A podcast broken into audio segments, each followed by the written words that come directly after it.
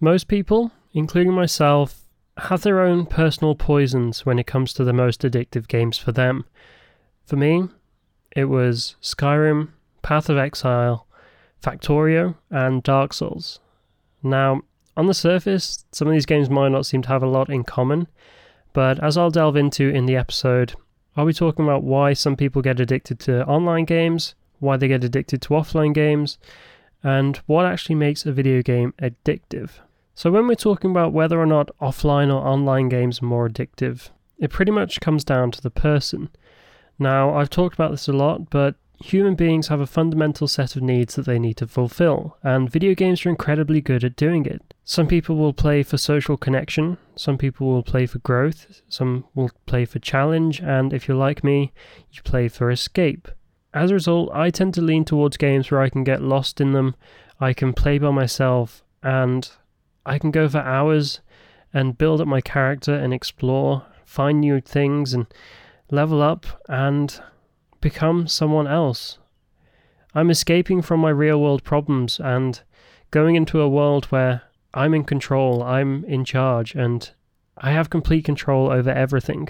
But if you're someone who's perhaps lacking in competition or challenge, then maybe you'll favor games like Counter Strike, Call of Duty, PUBG, something a bit more action-focused, more skill-based.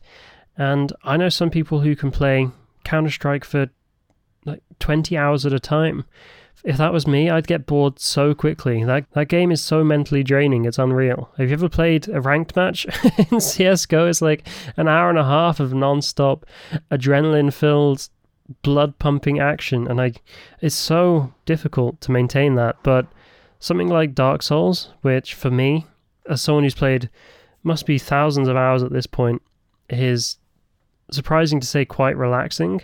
It's an easy game for me, and I love the setting, I love the characters, the monsters, the weapons, the exploration, the world, the story, everything, and it's so easy for me to get lost in it, and so I favour those games that I can get lost in, because when I want to escape from stress and work and overwhelming sense of not feeling like I belong, then RPGs and fantasy games are perfect for me. And so whether or not you get addicted to online or offline games is entirely up to you and the reasons why you play. Now, I've covered this extensively in many podcast episodes, but the four general needs that gaming fulfills are social connection, challenge, growth, and escape. And different video games will fulfill those needs in different ways. We have an article, it's one of our most popular articles, about the most addictive games in the world.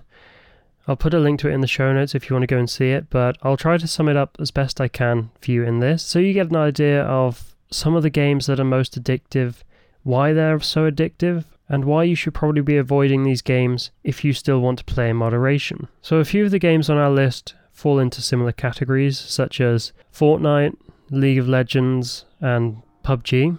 These games all fall under the categories of being social, they're challenging, they're skill-based, competition-oriented, and they're also all free. Now, PUBG isn't free, but the mobile version is, and that's actually more popular than the main game, especially in countries like India, where you might not have heard about it, but people are actually committing suicide because their parents are taking away PUBG. They're implementing statewide bans in some areas of India.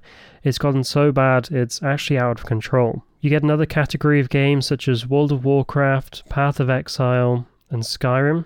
They're more immersive, they're great for escapism, and on top of that, they're endless. You can just play these games forever and never run out of content, especially in something like Path of Exile, where every 3 months they create a new league, where all of your characters, items, experience, progression, everything resets, and they introduce new mechanics and new features that bring a slightly different twist to each league, which means that you never really run out of content. On top of this, most of the game, because it's an MMO, is spent in the end game. The main campaign, if you're just starting out, probably takes 10 to 20 hours, but some people can beat it in 4 or 5. And once you get to this end game, you actually have a few goals you can aim for, but it's unlikely you'll ever be able to do all of them. You can either choose to fight the main bosses, or complete the map system in the end game, or complete the league challenges, or something else, go for a specific item and trade. It's entirely up to you, but like I said, it's completely endless. You can play that game forever and never run out of stuff to do, which is what makes it so difficult to stop. So imagine you've quit the game for 3 months, and then all of a sudden you see all these new league mechanics popping up on social media or Reddit or YouTube, and all your favorite YouTubers and Twitch streamers are covering it, and you get caught up in the hype, and you really want to go back and experience it again, because you think this time around it'll be different, you'll have fun, things will have changed, you can manage your video game use now. But that's never the case. You always just go back into the game and get lost in the end game and end up wasting days of your time on nothing. And that's why Path of Exile is such a big problem for so many people. And finally, I'll do a quick mention about everyone's favorite type of video game, and that's mobile gaming. You might not be aware that the majority of people who play video games do so on mobile. Also, I'm sorry if you can hear construction noise in the background. There's some stuff going on in the hotel, and not a lot I can do about it, but I have to stop every 30 seconds, and so I'm just going to keep talking now because I'm sick of it. But yeah, most of people that play video games do so on mobile, and while some of you might scoff at this and say they're not real gamers or whatever, the mobile gaming industry is incredibly popular, incredibly lucrative, and contains some of the most addictive games on the market today. Now, these games might include things like PUBG Mobile, Pokémon Go, Clash of Clans, and Candy Crush. And what these all have in common is that they're free to play, they're endless, a lot of them require you to be social, and so that friend and community aspect is so huge and will keep you playing because everyone else is playing, and you want to either compete or cooperate with them. And finally, they're filled to the brim with loot box mechanics. And now loot boxes have been scientifically proven to be akin to gambling, and when you've got kids and young people and even adults spending all their free time pretty much gambling, then you're not only playing to the video game addiction, which is so easy for people to be taken control by, but you've also got the possibility of introducing a gambling addiction to these people, and especially if they're young, then they're incredibly vulnerable to this kind of stimulation. To put it into perspective, Clash of Clans has earned $7 billion since it was launched 8 years ago, and earns over $2 million every single day. And if that isn't scary enough, one player has actually spent over $1 million of their own money on this game, which is just crazy. Finally, just to finish up, if you're someone who's noticed that you're struggling with some of these games in particular, try to evaluate why you're playing them, what needs you're trying to accomplish, and how you can go about fulfilling these needs in other aspects of your everyday life. Now, if you still want to play video games, try avoiding some games in particular, such as League of Legends and PUBG and Path of Exile, that are known to be more addictive than everything else on the market, and try spending more time in games that have clear finish lines, such as indie games, for example, are fantastic with this, story-driven games and puzzle games, platformers, and so on. Try not to get caught up in games that require you to play for extensive hours just to get anywhere, or rely on that social aspect or community aspect that keeps you accountable and keeps you challenging yourself to be the best that you can.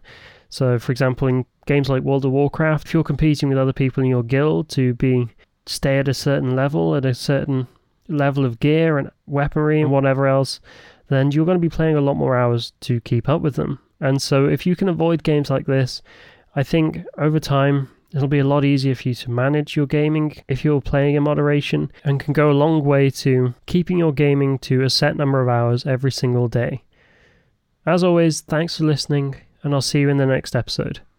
Peace. Thanks again for listening to this episode of Gaming the System, the #1 podcast on gaming addiction, brought to you by Game Quitters. As always, if you enjoyed the episode, make sure to share it around to family members, friends, or anyone you think could benefit, and don't forget to leave a review. It's super helpful. Check us out on social at Game Quitters everywhere, and if gaming addiction is affecting your life, we recommend having a look at our guide on the website It's gamequitters.com/respawn if you're a gamer, and gamequitters.com/reclaim if you're the parent or loved one of an addict. The important thing is not to lose hope, and remember, real life is always worth fighting for. See you in the next episode.